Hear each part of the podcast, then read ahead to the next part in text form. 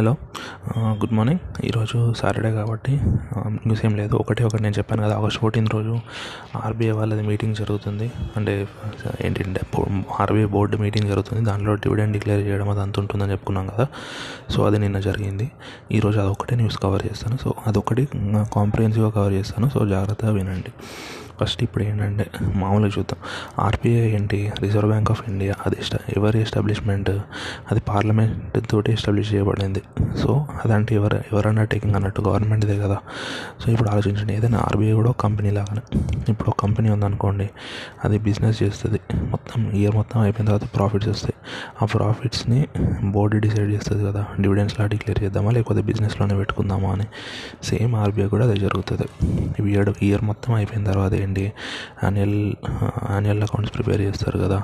Prepare చేసిన తర్వాత profits అవన్నీ వస్తాయి కదా. అది వచ్చిన తర్వాత బోర్డ్ డిసైడ్ చేస్తుంది అనమాట ఈ ప్రాఫిట్లో ఎంత రిజర్వ్స్ లాగా పంపించాలి ఎంత డివిడెండ్ డిక్లేర్ చేయాలి అట్లా అవన్నీ బోర్డు డిసైడ్ చేస్తుంది అనమాట ఆ మీటింగ్ నిన్న జరిగింది. సో ఆర్బీఐ నిన్న మీటింగ్లో ఎంత డిక్లేర్ చేశారు dividend fifty seven thousand one twenty eight crores dividend చేసి డిక్లేర్ చేశారు. Fifty seven thousand one twenty eight crores ఈ డివిడెండ్ అంత ఎవరికి వెళ్తుంది? ఈ డివిడెండ్ మొత్తం గవర్నమెంట్ ఆఫ్ ఇండియాకి వెళ్తుంది. ఎందుకు? ఎందుకంటే దీనిలో hundred percent stake central government కాబట్టి ఆర్బీఐలో సో అది fifty seven thousand one twenty eight crores. మొత్తం ఆర్బీఐ దగ్గరికి వెళ్తుంది. సెంట్రల్ గవర్నమెంట్ దగ్గరికి వెళ్తుంది.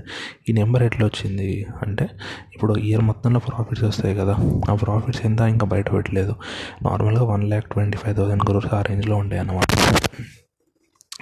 ఏంటి? One lakh twenty three thousand crores.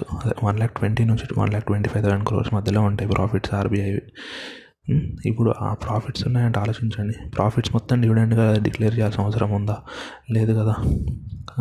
So దాంట్లో అంటే బోర్డ్ డిసైడ్ చేస్తుంది. ప్రాఫిట్లో ఎంత పర్సెంట్ డివిడెండ్లా డిక్లేర్ చేయాలి ఎంత పర్సెంట్ రిజర్వ్స్లో పెట్టుకోవాలి అని. ఇప్పుడు ఆర్బీఐ దగ్గర ఏంటి అంటే టూ థౌజండ్ లాస్ట్ ఇయర్ ఏమైంది? Last year one point seven three lakh crores ఇచ్చారనమాట ఆర్బీఐ సెంట్రల్ గవర్నమెంట్కి. దాంట్లో ఫిఫ్టీ టూ థౌజండ్ ఏమో క్యాపిటల్ ఎక్సెస్ క్యాపిటల్ అని ఇచ్చేశారు. ఇంకా one lakh twenty thousand crores ఏమో డివిడెండ్ ఇచ్చారు లాస్ట్ ఇయర్. లాస్ట్ ఇయర్ ఏమైందో చెప్తాను ఫస్ట్ తర్వాత ఇయర్ ఏమైందో చెప్తా. లాస్ట్ ఇయర్ ఏంటి ఆర్బీఐ ప్రాఫిట్ వచ్చింది కదా ఆ ప్రాఫిట్లో ఏంటి హండ్రెడ్ పర్సెంట్ ప్రాఫిట్ వచ్చిన లాస్ట్ ఇయర్ ప్రాఫిట్ వచ్చిన దాంట్లో హండ్రెడ్ పర్సెంట్ డివిడెండ్ ఇచ్చేసారనమాట అంటే రీటైన్ చేసుకోలేదు ఏది. ఇప్పుడు ప్రాఫిట్స్ వచ్చాయనుకోండి దాంట్లో డివిడెండ్ ఏంటి రిటెన్షన్ రేషియో ఉంటుంది డివిడెండ్ పేఅవుట్ రేషియో ఉంటుంది. లాస్ట్ ఇయర్ ఏంటి dividend payout ratio hundred percent అనమాట అంటే వచ్చిన డివిడెండ్ మొత్తం సెంట్రల్ గవర్నమెంట్కి ఇచ్చేసారు లాస్ట్ ఇయర్ అది కాకుండా ఇంకో ఫిఫ్టీ థౌసండ్ ఎక్స్ట్రా ఇచ్చారు. లాస్ట్ ఇయర్ ఓన్లీ ఆ ఇయర్ ప్రాఫిట్స్ మాత్రమే కాదు ఇంకా కొన్ని ఎక్స్ట్రా ఎక్స్ట్రాగా ఫిఫ్టీ థౌసండ్ క్రోర్స్ ఇచ్చారు. ఆ ఎక్స్ట్రా ఫిఫ్టీ థౌసండ్ క్రోర్స్ ఎందుకు ఇచ్చారు? ఎందుకంటే టూ లాస్ట్ కొన్ని ఇయర్స్ నుంచి ఒక డిస్కషన్ జరుగుతుందన్నమాట. ఆర్బీఐ దగ్గర అవసరం ఎక్సెస్ క్యాపిటల్ ఉంది. దానికి అవసరం లేనంత క్యాపిటల్ ఉంది. సో దాని దగ్గర వేస్ట్గా పడి ఉంటుంది ఆ క్యాపిటల్. అందుకే ఎక్సెస్ క్యాపిటల్ని సెంట్రల్ గవర్నమెంట్కి పంపించండి అని చాలామంది అడిగారు అన్నమాట సో అందుకని ఫిఫ్టీ థౌసండ్ క్రోర్స్ ఎక్సెస్ పంపించారు. ఒక one lakh twenty seven crores ఏమో డివిడెండ్ మొత్తం ఇచ్చేశారు. డివిడెండ్ మొత్తం హండ్రెడ్ పర్సెంట్ ఇచ్చేశారు లాస్ట్ ఇయర్ ప్రాఫిట్లో అది కాకుండా ఫిఫ్టీ సెవెన్ క్రోర్స్ ఇచ్చారు. So last year one lakh seventy seven crores RBI central bank central గవర్నమెంట్కి ఇచ్చినట్టు. ఇది లాస్ట్ ఇయర్ సంగతి. కాకపోతే ఏమైంది? లాస్ట్ ఇయర్ ఒక ఒక కమిటీ వేశారన్నమాట. భీమల్ జైన్ కమిటీ అని. వాళ్ళు ఏం చెప్పారు? మీరు ఇట్లా అంటే మీరు హండ్రెడ్ పర్సెంట్ పంపించడము అట్లా అదంతా కుదరదు. మీరు ఇయర్లో వచ్చిన ప్రాఫిట్స్లో కొంత ఖచ్చితంగా బఫర్ పెట్టాలి. ఏంటి? ఆ బఫర్ పేరు ఏంటంటే కంటింజెన్సీ రిస్క్ బఫర్ అంటారు అన్నమాట అంటే ఏంటి? మీకు ఇయర్లో వచ్చిన ప్రాఫిట్లో ఖచ్చితంగా కంటింజెన్సీ రిస్క్ బఫర్ అనేది ట్రాన్స్ఫర్ చేయాలి. ఇప్పుడు ఆలోచించండి. కంపెనీ వాటిలో మీరు ఖచ్చితంగా జనరల్ రిజర్వ్ కింద పంపించాలి అట్లా కొన్ని కొన్ని కండిషన్స్ ఉంటాయి. అవునా? బ్యాంకింగ్ కంపెనీస్ అట్లాంటి వాటికి. అలాగే. ఆర్బీఐ కూడా ఈ కమిటీ అని చెప్పాను కదా వాళ్ళు కండిషన్ పెట్టారన్నమాట. అంటే రికమెండేషన్ అంతే. ఇది ఖచ్చితంగా ఫాలో అవ్వాలని ఏం కాదు. కాకపోతే రికమెండ్ చేశారు. ఏం రికమెండ్ చేశారు? మీకు వచ్చిన ప్రాఫిట్స్లో five point five percent reserve పెట్టాలి అని. Five point five percent of what five point five percent of total assets అంటే ఆర్బీఐకి ఇప్పుడు ఎన్ని అసెట్స్ ఉన్నాయో అందులో ఫైవ్ పాయింట్ ఫైవ్ పర్సెంట్ రిజర్వ్లా పెట్టాలి. ఇయర్ వచ్చిన ప్రాఫిట్లో నుంచి. ఇప్పుడు ఆర్బీఐకి ఎన్ని అసెట్స్ ఉన్నాయి టోటల్ ఆర్బీఐ బ్యాలెన్స్ షీట్లో అసెట్ సైడ్ కౌంట్ చేస్తే తెలుస్తుంది. ఆర్బీఐ బ్యాలెన్స్ షీట్లో asset side nearly twelve lakh crores ఉంటాయి. అంటే ఇప్పుడు ఆలోచించండి. ట్వెల్వ్ ల్యాక్ క్రోర్ మీద ఫైవ్ పాయింట్ ఫైవ్ పర్సెంట్ అనుకోండి ఎంత వస్తుంది నియర్లీ ఒక సిక్స్టీ సిక్స్ థౌసండ్ క్రోర్స్ వస్తుంది అవునా కాదా? అంటే ఏంటి? ఇప్పుడు నేను మళ్ళీ చెప్తున్నా ఈ కమిటీ ఈ భీమల్జీవన్ కమిటీ అనేది ఏం చెప్పింది? Five point five percent reserves పెట్టాలి అంది. ఏం రిజర్వ్? కంటిన్యూన్సీ risk reserve. అది పెట్టాలి అంది. ఆ five point five percent of దేని దేంట్లో ఫైవ్ పాయింట్ ఫైవ్ పర్సెంట్ అంటే అసెట్స్లో five point five percent. RB assets ఎన్ని nearly twelve lakh crores so దాంట్లో ఫైవ్ పాయింట్ ఫైవ్ పర్సెంట్ అనుకోండి రఫ్గా సిక్స్టీ ఫైవ్ థౌసండ్ ఆ రేంజ్లో వస్తాయి. Sixty five to sixty six అట్లా. ఇప్పుడు అంటే సో ఇది రిజర్వ్స్లో పెట్టాలి. ఇయర్ ప్రాఫిట్ ఎంత వచ్చింది అనుకున్నాము? వన్ ల్యాక్ ట్వంటీ థౌసండ్ చిల్లర వచ్చింది. So one lakh twenty twenty three thousand అనుకో. One lakh twenty three thousand ఆ రేంజ్లో అనుకోండి. దాంట్లో సిక్స్టీ సిక్స్ థౌసండ్ రిజర్వ్స్ పెట్టాలి అనుకున్నాం కదా. One lakh twenty two minus అదే one lakh twenty three minus sixty six thousand తీసేస్తే ఎంత మిగులుతుంది? ఫిఫ్టీ సెవెన్ థౌసండ్ మిగులుతుంది. సో ఆ ఫిఫ్టీ సెవెన్ థౌసండ్ని సెంట్రల్ బ్యాంక్కి డివిడెండ్లా ఇచ్చారన్నమాట నిన్న. అదే జరిగింది. Hmm. ఇప్పుడు మరి ఈ ఎందుకు పెట్టడము? ఈ కంటింజెన్సీ రిస్క్ బఫర్ ఎందుకు పెట్టడం? ఫైవ్ పాయింట్ ఫైవ్ పర్సెంట్ ఎందుకంటే ఇప్పుడు ఆలోచించండి. ఆర్బీఐ అసెట్స్ అంటే ఏముండే అసెట్స్ ఆర్బీఐకి ఆర్బీఐ గోల్డ్ ఉంటుంది. గోల్డ్ రిజర్వ్ అవునా? ఆర్బీఐకి డాలర్ రిజర్వ్స్ ఉంటాయి. అంటే ఫారిన్ కరెన్సీ రిజర్వ్స్ ఉంటాయి. ఇప్పుడు మన దగ్గర ఫైవ్ థర్టీ బిలియన్ డాలర్స్ ఉన్నాయి. అది కాకుండా ఏంటి? ఆర్బీఐకి బాండ్స్ ఉంటాయి. సెంట్రల్ గవర్నమెంట్ బాండ్స్ ఇవన్నీ. వీటిలో ఏవి రిస్క్ ఎక్కువ? ఇప్పుడు మన ఇండియన్ గవర్నమెంట్ బాండ్స్ అనుకోండి ఏమైనా రిస్క్ ఎక్కువ ఉంటుందా? అంటే ఆర్బీఐ దాని బ్యాలెన్స్ షీట్లో హండ్రెడ్ రూపీస్ అని రాసింది అనుకోండి ప్రైస్ అది మహా అయితే ఒక ninety eight one not two అంతే అవుతుంది. అంటే ఒక టూ త్రీ పర్సెంట్ ఫ్లక్చుయేట్ అవుతుంది ప్రైస్ అంతే. అంటే ఎక్కువ ఫ్లక్చుయేషన్ అని ఏం కాదు కదా. కాకపోతే ఇప్పుడు డాలర్ రిజర్వ్స్లోకి తీసుకోండి. డాలర్ రిజర్వ్ అంటే ఏంటి? ఇప్పుడు మన దగ్గర ఫైవ్ థర్టీ బిలియన్ డాలర్స్ ఉన్నాయి. ఆలోచించండి. వన్ బిలియన్ డాలర్ అంటే seven thousand five hundred crores one billion dollar అంటే seven thousand five hundred crores. అంటే హండ్రెడ్ బిలియన్ డాలర్స్ అంటే seven lakh fifty thousand dollars crores అవునా? అంటే చాలా అన్నట్టు. మన డాలర్ అసెట్స్ చాలా ఎక్కువ ఉంటాయి. మీరు అది గుర్తుంచుకోవాలంటే డాలర్లో చిన్న ప్రైజ్ వచ్చినా చిన్న ప్రైస్ ఫ్లక్చుయేషన్ వచ్చినా కూడా ఆర్బీఐ బ్యాలెన్స్ షీట్లో ఎక్కువ ఎఫెక్ట్ చూపిస్తుంది. ఆర్బీఐ అంటే ఫ్లక్చుయేషన్ ఎక్కువ అవుతుంది. అసెట్ రీవాల్యుయేషన్ చేసినప్పుడు లాస్ ఎక్కువ వస్తాయి ఒకవేళ డాలర్ వాల్యూ తగ్గింది అనుకోండి ఆర్బీఐకి చాలా లాస్ వస్తాయి కదా. ఎందుకంటే ఇప్పుడు ఆర్బీఐకి డాలర్ అసెట్స్ ఉన్నాయి. ఇప్పుడు డాలర్ వాల్యూ పడిపోయి సెవెంటీ టూ ఇప్పుడు ఆర్బీఐ సెవెంటీ ఫైవ్ దగ్గర ఉంది బ్యాలెన్స్ షీట్లో బ్యాలెన్స్ షీట్లో సెవెంటీ ఫైవ్ వాల్యూ చేశారు అనుకోండి ఒక వన్ ఇయర్ తర్వాత డాలర్ వాల్యూ సెవెంటీ పడిపోయింది అనుకోండి అప్పుడు five thirty billion dollars into seventy వేయాలి కదా. అంటే ప్రతి డాలర్కి ఫైవ్ రూపీస్ లాస్ కదా ఆర్బీఐ అంటే ఆలోచించండి. ఫైవ్ థర్టీ బిలియన్ డాలర్స్కి ఎన్ని రూపీస్ లాస్ అవుతుంది? Nearly sixteen hundred billion billions loss అవుతుంది అవునా? అంటే చాలా లాస్ కదా. అందుకే అట్లాంటివి తీసుకుంటే అంటే ఈ కంటిన్యూన్సీ రిస్క్ బఫర్ అంటే ఏంటి? కంటిన్యూన్సీ అంటే జరుగుతుందో జరగదో తెలియదు అయినా కూడా మనం దానికోసం పెడుతున్నట్టు రిజర్వ్ ఇప్పుడు డాలర్ అనేది అంటే పడిపోతుంది ఫ్లక్ ఫ్లక్చుయేట్ అయ్యే ఛాన్స్ ఉంది. ఖచ్చితంగా పడిపోతుంది అని కాదు. కాకపోతే దానికోసమే మనం ఈ కంటింజెన్సీ రిస్క్ బఫర్ పెడుతున్నాము. అర్థమైందా? ఇప్పుడు ఆ కమిటీ వాళ్ళు ఎందుకు రికమెండ్ చేశారు? ఫైవ్ పాయింట్ ఫైవ్ పర్సెంట్ పెట్టడం అంటే ఆర్బీఐ దగ్గర ఉన్న అసెట్స్ అన్నీ ఫ్లక్చుయేట్ అయ్యే అసెట్స్ దాంట్లో ఇప్పుడు మనం ఆలోచించండి. ఓ కంపెనీకి అసెట్స్ ఉన్నాయనుకోండి ఇప్పుడు ల్యాండ్ బిల్డింగ్ అట్లాంటివి ఉన్నాయనుకోండి అవేం అంత పెద్ద ఫ్లక్చుయేట్ కావునా ల్యాండ్ అనుకోండి మరి డిప్రిషియేట్ అయ్యే ఛాన్స్ తక్కువ కదా ఫ్లక్చుయేట్ అయ్యే ఛాన్స్ తక్కువ. కాకపోతే ఆర్బీఐ దగ్గర అలాంటి అసెట్స్ ఉన్నాయా? ఆర్బీఐ దగ్గర ఎట్లాంటి అసెట్స్ ఉన్నాయి?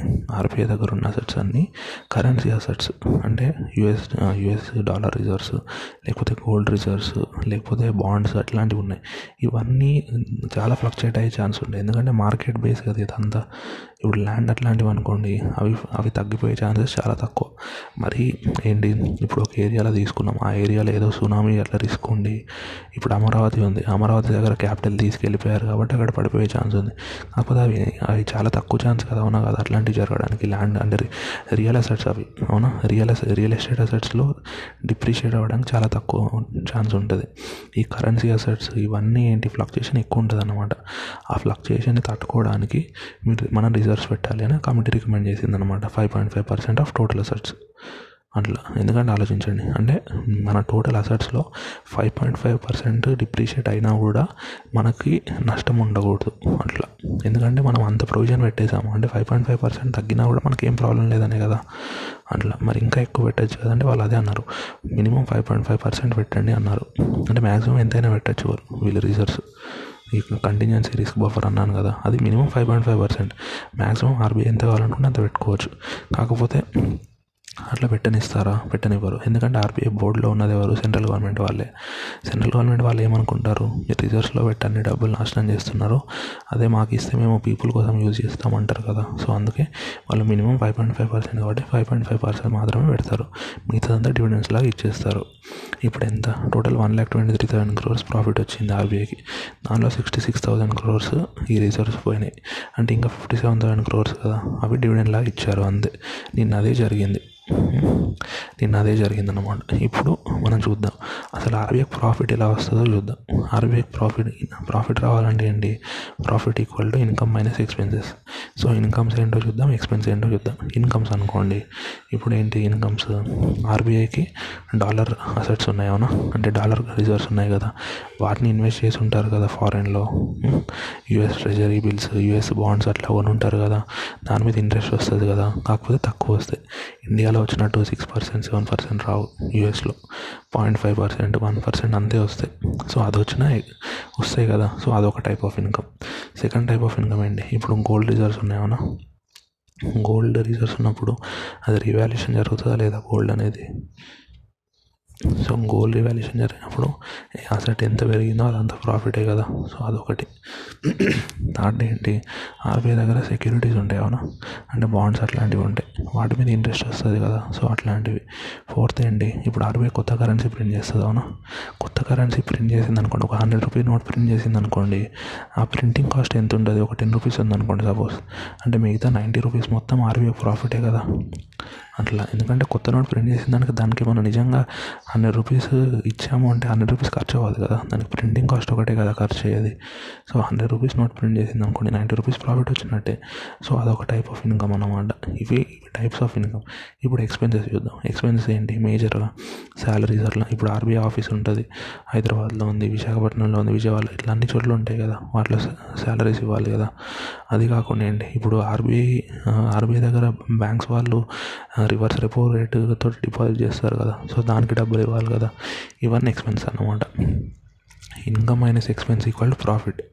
ఆ ప్రాఫిట్ ఇప్పుడు మనకు one lakh twenty three thousand crores వస్తే దానిలో reserves sixty six thousand crores తీసేస్తే మిగతా fifty seven thousand crores dividend లాగా ఇచ్చారు. అంతే. సో ఇది చాలా ఈజీ థింగ్. మర్చి మర్చిపోవడానికి ఏం లేదన్నమాట. ఇక్కడ ఏంటంటే వచ్చిన ప్రాఫిట్ మొత్తము డివిడెండ్గా డిక్లేర్ చేయలేరు. ఒక రిజర్వ్ పెట్టాలి. కంటిన్యూన్సీ రిస్క్ బఫర్ సిఆర్బి అంటారు. దాన్ని five point five percent of total assets లాగా పెట్టాలి. అది పెట్టిన తర్వాత మిగతాది మొత్తం ఏమైనా చేసుకోవచ్చు. ఇప్పుడు ఫిఫ్టీ సెవెన్ థౌసండ్ మిగిలింది. ఆర్బీఐ కావాలనుకుంటే ఫిఫ్టీ సెవెన్ థౌసండ్ కూడా దాని దగ్గరనే ఉంచుకోవచ్చు.